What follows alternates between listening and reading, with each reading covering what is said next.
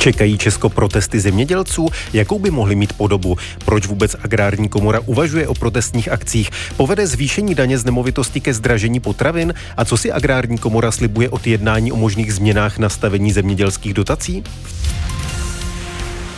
Dnešním hostem 20 minut radiožurnálu, které vysílá také Český rozhlas Plus, je prezident Agrární komory České republiky Jan Doležal. Dobrý den, vítejte v našem studiu. Dobré odpoledne vám i posluchačům. Vy jste po včerejším jednání prezidia Agrární komory oznámili, že zvažujete uspořádání protestů proti vládní politice. Definitivní rozhodnutí má padnout za týden. Jak pravděpodobné v tuto chvíli je, že za týden opravdu svoláte vládní protesty? Tak eh, to je v tuto chvíli těžké říci. Eh, příští týden v pátek budeme mít mimořádné jednání představenstva. Tam zvážíme všechna pro i proti. A samozřejmě rozhodujícím faktorem bude to, eh, do jaké míry nám ministerstvo zemědělství, respektive vláda jako taková vyhoví. Máme určité požadavky, které jsou dlouhodobě nějakým způsobem ignorovány nebo nemá, neznáme na ně odpověď. Já zítra s okolností mám jednat s panem ministrem v Berlíně v rámci Green Woche a ještě jednou tady mu připomenu, že tady jsou věci, které jsou dlouhodobě neřešené a že ta situace v zemědělství eh, není zrovna růžová. Vidíme eh, neustále klesající ceny komodit, eh, vidíme neustále rostoucí náklady, vidíme zvyšující se byrokraci a, a to jsou záležitosti, které prostě potřeba řešit prioritně. Vy říkáte, že je těžké to odhadovat. Na druhé straně předpokládám, že se bavíte s kolegy, že i včera jste měli nějakou představu o náladě členské základny, když to tak řeknu. Máte pocit, že se většina přiklání k tomu, abyste protestovali? Správně správně jste řekl nálada členské základny. My tady cítíme obrovský tlak právě samotných zemědělců a to zejména těch, kterým to prostě nevychází. Eh, ceny komodit jsou dneska na úrovni roku 1989, eh, náklady jsou eh, daleko, daleko vyšší, v těch posledních letech výrazně narostly, pokud se bavíme třeba o minerálních hnojivech, pohoných hmotách, ale třeba i cena půdy, pachtovné, samozřejmě mzdy, to je věc, která prostě roste, protože v době, v době inflace si zaměstnanci chtějí nějakým způsobem způsobem tu velkou inflaci kompenzovat, eh, tak to jsou prostě záležitosti, které spíše směřují k tomu, že bychom měli nějakým způsobem vyjádřit eh, svoji nespokojenost. A na druhou stranu samozřejmě je otázka toho, eh, jestli tohle to bude nějakým způsobem konstruktivní vzhledem k tomu jednání, které v tuto chvíli probíhá. Komu vlastně bylo určené to včerejší prohlášení, že uvažujete o protestech? Dá se to brát jako jakési ultimátum směrem k vládě nebo k panu ministru Výbornému, aby během toho týdne do toho, kdy o tom budete rozhodovat, něco udělali? Přesně tak. My se bavíme roka půl o tom, že tady bude podpora zaměstnanosti na venkově, respektive sleva na sociálním pojištění. Vidíme podobnou podporu na Slovensku, vidíme obrovské peníze, které přitekly v sousedním Polsku tamním zemědělcům. Možná to tady bylo způsobené tím, že eh, tam byly volby eh, na podzim, takže před těmi volbami byla, jak se říká, ledově ta ruka páně otevřena. Eh, v Německu konec konců až do protestů, které tam byly minulý týden, to bylo nastaveno velmi podobně. Nicméně tam je debata o konsolidačním balíčku, která je tady.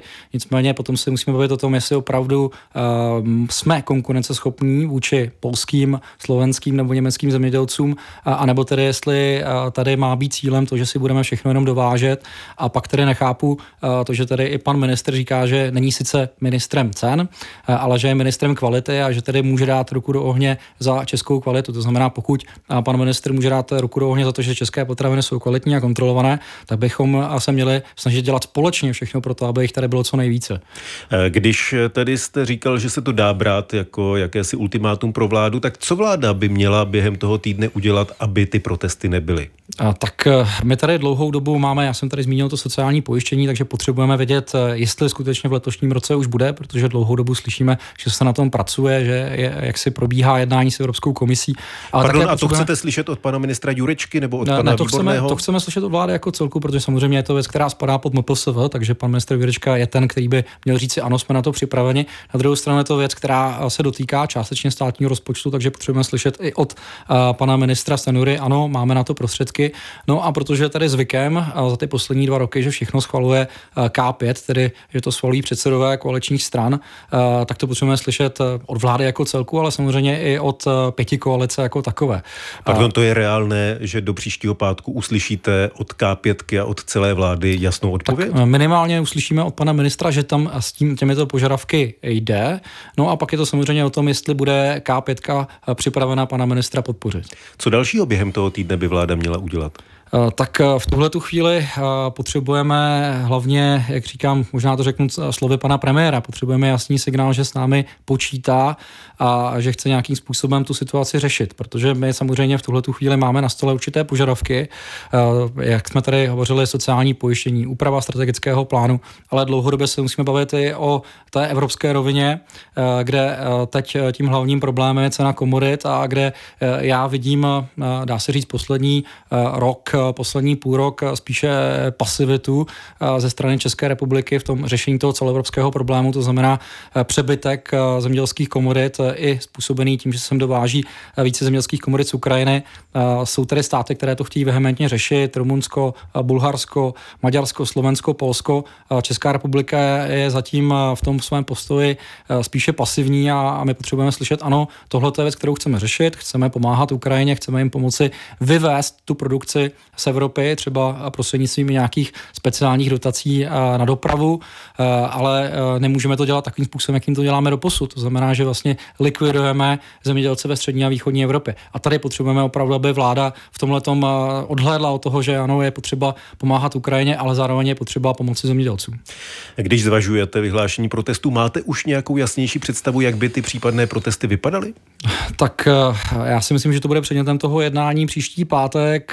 Určitě by to nemělo být takovým způsobem, který by nějakým způsobem ohrozil občany nebo respektive by, jim, by je omezil. To znamená, nechceme dělat nějaké blokády nebo něco podobného. Pokud by se nějaké ty protesty odehrály, tak by to bylo mířeno buď tedy na úřad vlády, tak abychom prostě vyjádřili svoji nespokojenost proti těm, kteří nerozhodli tak, jak jsme požadovali, anebo by to bylo jaksi mířeno možná i na obchodní řetězce. Je tam spousta, spousta názorů. Samozřejmě bude záležet na tom, jaký, jaký ten směr nakonec převládne. To znamená, že podobné blokády, jaké jsme viděli třeba u česko-německých hranic, respektive německo-českých hranic, tak nic takového nechystáte. To nevylučuji, protože já jsem tady zmínil otázku eh, těch eh, zeměděl, respektive dovozu zemědělských komodit z Ukrajiny, což se děje nejčastěji přes polsko-českou hranici, takže eh, v, tom, v té debatě, kterou jsme měli včera, kterou pravděpodobně budeme tady mít ten příští pátek, zaznívalo i případné, případná blokáda právě tady těch česko-polských hranic, odkud nám ty levné komodity z Ukrajiny eh, putují. Prezident Agrární komory České republiky Jan Doležal je dnešním hostem 20 minut radiožurnálu. Vy jste předloni několikrát protestovali proti změně v nastavení zemědělských dotací. Vláda se rozhodla, že chce podpořit malé zemědělce, výrazně posílila dotace na prvních 150 hektarů. Právě na prvních 150 hektarů každé farmy jde nově 23% dotací.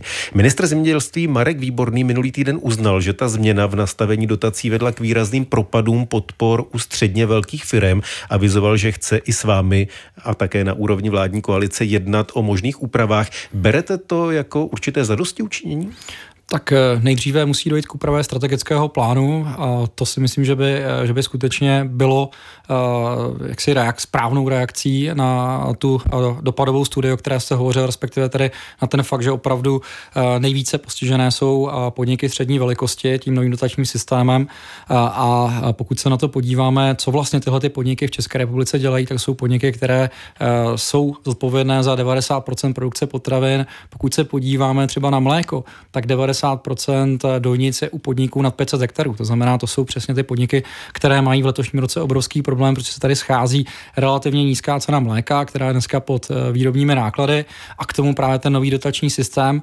A já si dokážu představit, že celá řada chovatelů, a ono se to už bohužel děje, eh, bude eh, ty chovy nějakým způsobem omezovat nebo dokonce, a, tu, a to, to, to bohužel je čím dál tím častější, budou úplně končit. Takže pokud chceme tohle nějakým způsobem zastavit, tak musíme ten dotační informační systém přehodnotit a tohle to by mohla být jedna z cest. Vy máte nějaký vlastní návrh, se kterým, eh, když zítra budete jednat s panem ministrem zemědělství, který mu třeba předložíte? Eh, my chceme, aby se eh, ta redistributivní podpora vyplácela na prvních 550 hektarů, což je zhruba, tomu, Pardon, tři... místo těch 150, ano, tedy na 550. Na první, na 550, což je zhruba 3 až 4 násobek průměrné výměry v České republice, což je shodou okolností v, velmi podobné číslo, které je v některých jiných státech Evropské unie. My jsme prakticky výjimkou v tom, že máme 23% té obálky přímých plateb právě na tu redistributivní platbu. Ostatní členské státy se pohybují někde kolem 10-12%. Takže teď je otázka, jestli opravdu není na místě tohoto přehodnotit. Já jsem tady zmínil to sociální pojištění, což by mohla být zase další, další pomoc právě pro ty, kteří drží zaměstnanost na venkově. Já jsem tady zmínil skot, ale je to samozřejmě otázka třeba pěstování brambor, ovoce, zeleniny, chovu prasa, drůbeže. To jsou všechno věci, prostě, které vyžadují zaměstnance. Já jsem tady zmínil, že mzdy se zvyšují nebo jsme nuceni je zvyšovat, protože prostě taková je situace a bohužel je velmi těžké konkurovat v tom prostředí, které tady máme, velmi, velmi nízká nezaměstnanost, to znamená, ty mzdy jdou neustále nahoru a my bychom alespoň tím sociálním pojištěním byli schopni tohleto částečně pokrýt. Tam je ta vaše představa, že by eh, jste vůbec neplatili sociální pojištění ne, za zaměstnance, tam, nebo jak velká ta úleva by měla být? Tam se, tam se jedná pouze o určitou slevu. A jak velká by měla být? Tam, tam je to vždycky jaksi přepočteno, je to trošku složitý výpočet, ale je to přepočteno takzvanou roční pracovní jednotku. To znamená, potom se vypočítává, eh, jak ten zemědělec hospodaří, respektive eh, jak má složitou výrobu, kolik těch zaměstnanců potřebuje na určité komodity, které jsem tady vymenoval, to znamená eh, opravdu živočišná výroba, speciální rostlinná výroba a na základě toho dostává určitou slevu. Rozhodně to není 100% sleva, je to sleva vždycky jenom do výše samozřejmě počtu těch, těch konkrétních zaměstnanců a je to určitá pomoc právě těm, kteří eh, v tuhle tu chvíli eh, mají ty vyšší náklady a nižší ceny. Když se vrátím ke změně nastavení dotací, tak jak jste o tom mluvil, eh, pokud tedy by se zvýšil ten limit, neznamenalo by to, že by ti malí farmáři dostávali méně peněz, než dostávali v loňském roce? Eh, tak eh, když se podíváme na ty okolnosti, které tady teď jsou, eh, tak třeba jenom ten kurzový vliv, to znamená, že jsme teď měli relativně silnou korunu. Myslím, že v době, kdy se určovala výše dotací, tak se to pohybovalo kolem 23 korun 40 haléřů vůči euru, tak jenom na tom jsme ztratili 11%. Takže je otázka, jestli třeba nebude koruna nějakým způsobem oslabovat vůči euru a jenom tohle to by vlastně mohlo určitým způsobem pomoci v tom příštím roce. To je, to je jedna věc. Pardon, ale k té mé otázce, možná se zeptám jinak. Ono to asi logicky k tomu vést musí, nebo ne? Tak eh, je otázka, jestli bychom to nějakým způsobem nepřepálili, tu, tu podporu na první hektary, protože teď se tady často stává, že nezemědělci, ne zemědělci kupují zemědělskou půdu, protože to tady může v České republice koupit kdokoliv. Koupí se například 600 hektarů, rozdělí si to na 4x150 a, a v podstatě eh, tak to žádají jako čtyři malí zemědělci. A, a fakticky se na těchto těch hektarech vlastně žádná zemědělská výroba neděje.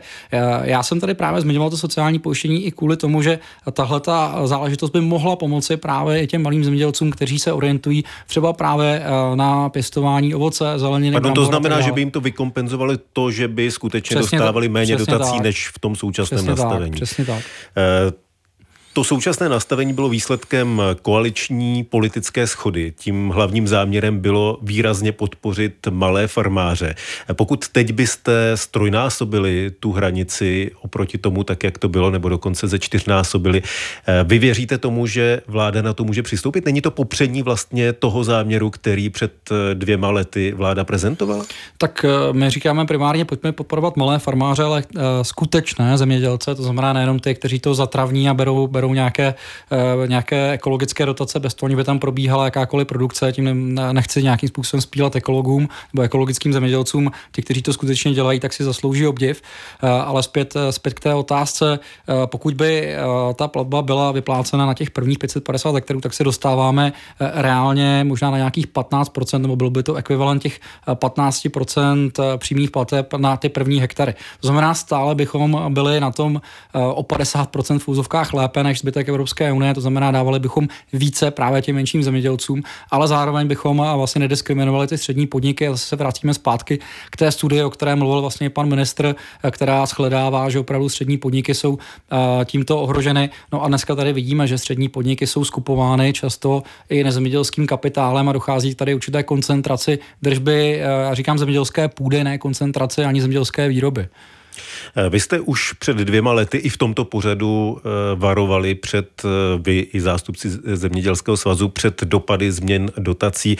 Před necelými dvěma lety jste prezentovali výsledky průzkumu, podle kterého 57% zemědělců v případě změny dotací plánovalo omezit svou produkci.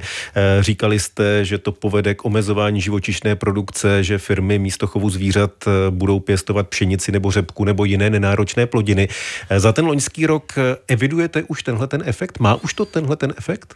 Viděli jsme to i v posledních statistikách Českého statistického úřadu, kde vidíme pokles jednak tedy stavu hospodářských zvířat, je to zejména u prasat, drůbeže, ale vidíme tady i pokles osázených ploch konzumních brambor, vidíme tady i pokles, pokles ovocných sadů, tedy výměry ovocných sadů, ty se, ty se kácí, neobnovují se, prostě podniky tady ztrácí důvěru, když to řeknu, v zemědělskou výrobu nebo v produkci potravin, protože opravdu teď je ten dotační systém nastaven tak, že se více vyplatí prakticky nehospodařit, než hospodařit.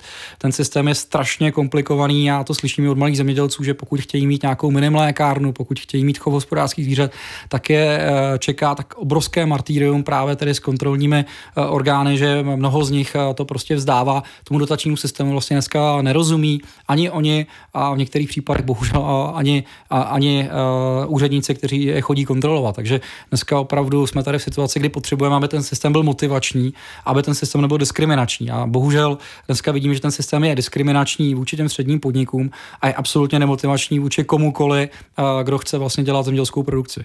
Prezident Agrární komory České republiky Jan Doležel zůstává dnešním hostem 20 minut radiožurnálu.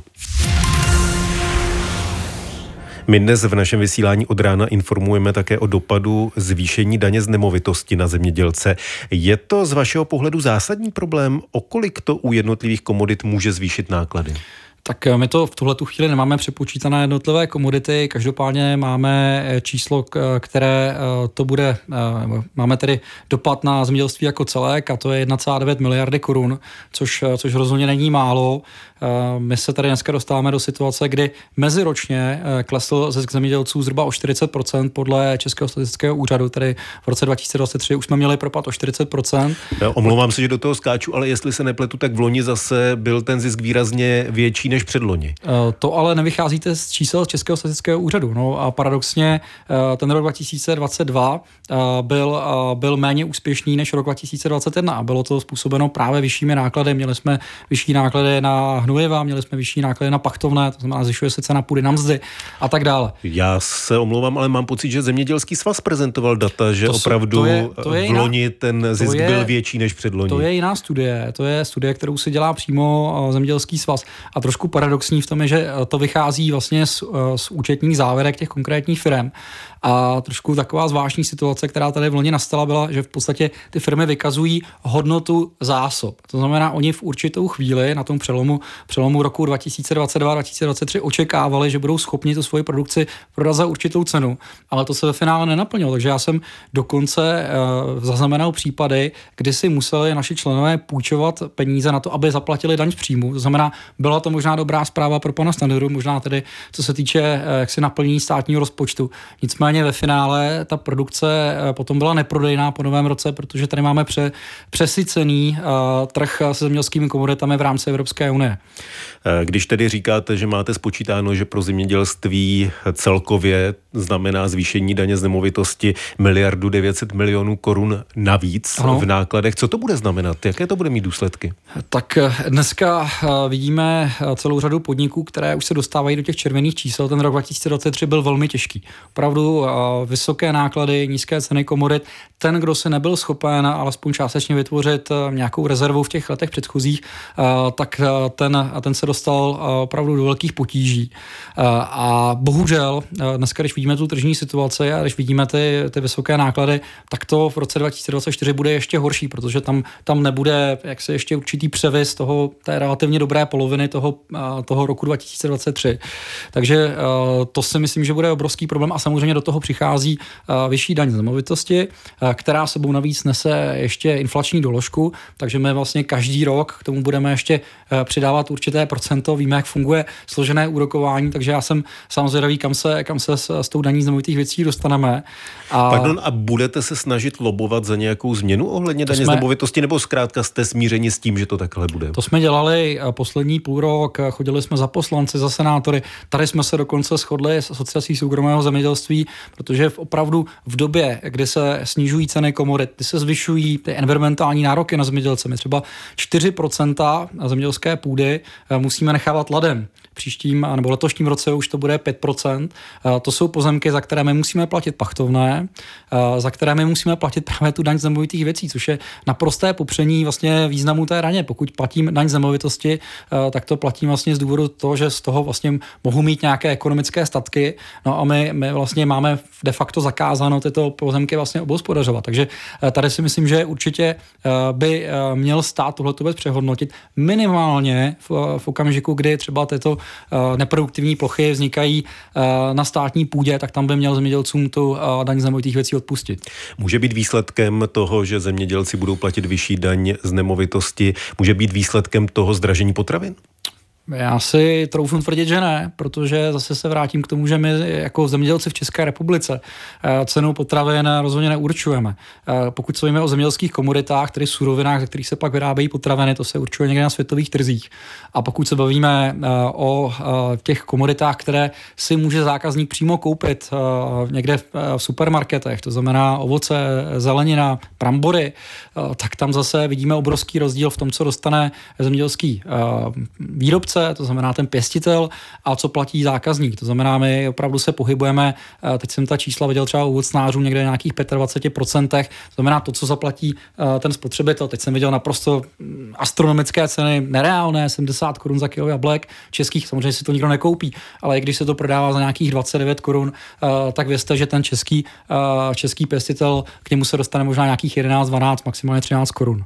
Mimochodem, když mluvíme o maržích u potravin. Vy jste na konci roku upozornili na jednu konkrétní marži u jednoho konkrétního síra, eh, kdy jste tvrdili, že ta marže je 170%, že to je neadekvátní. Eh, nakonec to uznal i šéf Svazu obchodu a cestovního ruchu. V našem vysílání se omluvil za to, že původně vás obvinil z toho, že to je mystifikace. Eh, výsledkem je, že u toho konkrétního řetězce, když jsem se díval, tak cena toho síra teď ta základní je o 8 korun nižší, než byla tehdy tehdy. Není tohleto návod, jak pokračovat pro vás, návod, jak pokračovat u dalších potravin? Určitě je dobře, aby eh, spotřebitelé věděli, kde se ta cena tvoří, eh, jak vysoké jsou někdy ty obchodní přirážky. Je to, je to i určitá forma tlaku na obchodní řetězce, aby eh, ty obchodní přirážky snížily. Pořád by jim to vycházelo jaksi se ziskem. Mimochodem, já se vrátím k těm, k těm jablkům za 70 korun. Já jsem se tomu sám divil, jak se tohle to vůbec může prodat. V podstatě řetězce to dělají z toho důvodu, že potřebují z něčeho vytvořit tu akční cenu nebo tu, tu slevu. To znamená, oni to týden vystaví za těch 70 korun, nikdo si to nekoupí, příští týden se to možná dostane do té slevy za nějakých 29,90, potom se to už eh, možná, možná někdo koupí. Eh, ale stále eh, porovnejme to. 12,90 nebo dejme tomu 13 korun pro toho, pro toho pěstitele a pořád ta regálová cena je 29,90. To znamená, i na těch akčních uh, cenách uh, ten řetězec rozhodně netratí. A samozřejmě ten řetězec má obrovskou výhodu proti zemědělci. Uh, on si vždycky tu cenu stanoví, tak, aby si pokryl minimálně náklady. Nám je ta cena v podstatě diktována a přesně jsme v té situaci, nebo respektive vracíme se e, k tomu důvodu, proč zemědělci uvažují o těch, o těch protestech, protože nám to v tuhle chvíli prostě už, už nevychází a potřebujeme, aby se něco změnilo. Aby se e, buď zemědělcům ulevilo, to znamená, aby se e, ty environmentální ambice nebo ty požadavky, které se neustále zvyšují, já vždycky říkám, že jsme bruselštější než Brusel, že toho chceme po zemědělcích ještě víc, než to Evropská komise nám vlastně nám, to, nám ordinuje, aby se tedy ty požadavky snížily, anebo pojďme, pojďme se bavit o tom, že pomůžeme zemědělcům podobně jako pomáhali v Německu, v Polsku, na Slovensku. Eh, budete upozorňovat eh, podobně jako teď u jablek, jako na konci roku u toho konkrétního síra, budete upozorňovat cíleně na některé marže? Určitě eh, je to součást vůbec naší komunikace s veřejností, kdy prostě chceme ukázat, že my jako zemědělci ty ceny netvoříme a že za vysoké ceny potravy nemůžeme. Naopak my prodáváme se ztrátou. Říká dnešního 20 minut radiožurnálu prezident Agrární komory České republiky Jan Doležal. Díky za to, že jste byl naším hostem zase někdy na viděnou, naslyšenou. Také děkuji naslyšenou. Od mikrofonu se lučí Tomáš Pancíř.